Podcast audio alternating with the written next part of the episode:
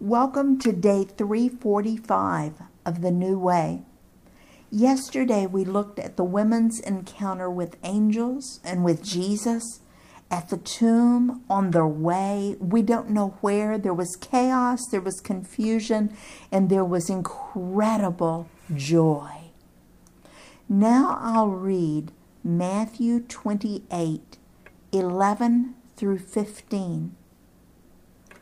While the women were on their way, some of the guards went into the city and reported to the chief priest everything that had happened.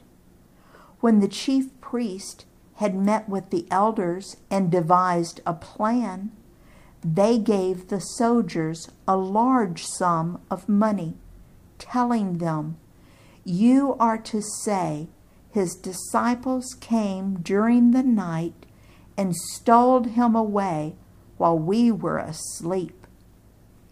If this report gets to the governor, we will satisfy him and keep you out of trouble. So the soldiers took the money and did as they were instructed, and this story has been widely circulated among the Jews to this very day. There's something you need to know about Roman law. If a guard let a prisoner escape, the guard would be given the prisoner's punishment.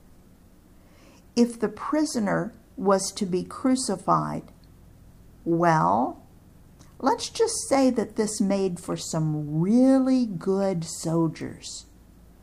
Rome didn't usually have a problem with escapees.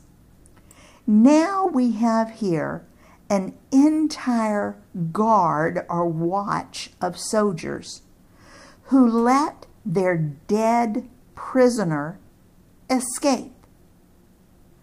Remember that the last thing we heard about the soldiers is when the angel appeared at the tomb. Let's review what the scripture says happened. I'll reread Matthew 28 2 through 4. There was a violent earthquake, for an angel of the Lord came down from heaven and going to the tomb, rolled back the stone and sat on it. His appearance was like lightning, and his clothes were white as snow.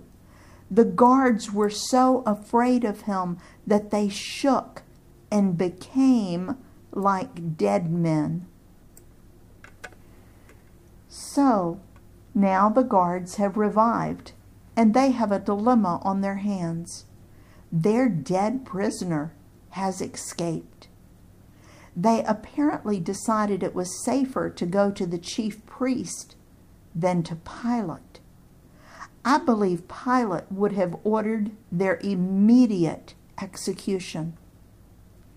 Let's review just a little further back. I'll reread Matthew 27 62 through 66. The next day, the one after preparation day, the chief priest and the Pharisees went to Pilate.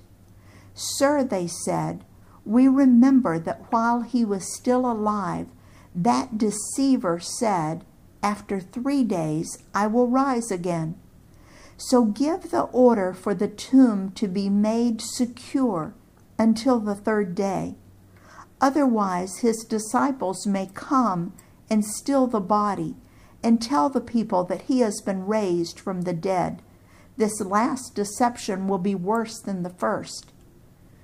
Take a guard, Pilate answered. Go, make the tomb as secure as you know how.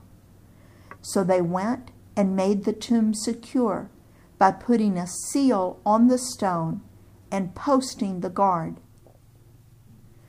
Why did the chief priest and elders want a Roman guard in the first place? Because they were afraid that the disciples would steal the body and falsely claim that Jesus had resurrected from the dead. Now let's look at today's passage again. I'll reread Matthew 28 11 through 15. While the women were on their way, some of the guards went into the city and reported to the chief priest everything that had happened. When the chief priest had met with the elders and devised a plan, they gave the soldiers a large sum of money, telling them, You are to say, His disciples came during the night and stowed him away while we were asleep. If this report gets to the governor, we will satisfy him and keep you out of trouble. So the soldiers took the money and did as they were instructed, and this story has been widely circulated among the Jews to this very day. The chief priest and the council decided that they would say that the disciples had stolen the body so they could falsely claim that Jesus had risen from the dead. Then they paid the soldiers hush money to tell this lie. They also promised to protect the soldiers if Pilate heard the lie and was going to punish them for failing in their duty. We don't know what happened to this guard of Roman soldiers. This is the last we hear about them. But we know that there were several Roman soldiers who became part of the early church.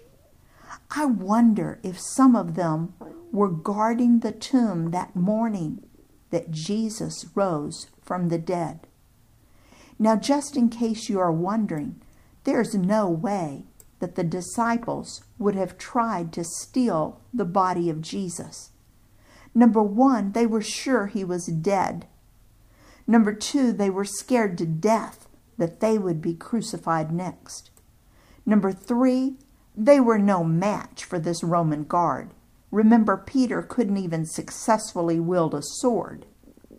And number four, why would they want his dead body that represented the end of their Messiah?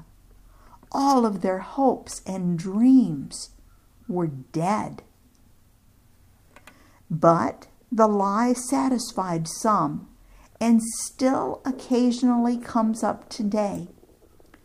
And that completes the report of Jesus' resurrection that happened on that very first Easter morning.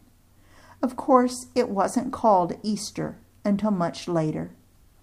We'll continue to discuss Jesus' appearances during the next 40 days. Jesus' resurrection is the reason that most followers of Jesus worship on Sunday instead of Saturday, and they call it the Lord's Day. In his service, Dale.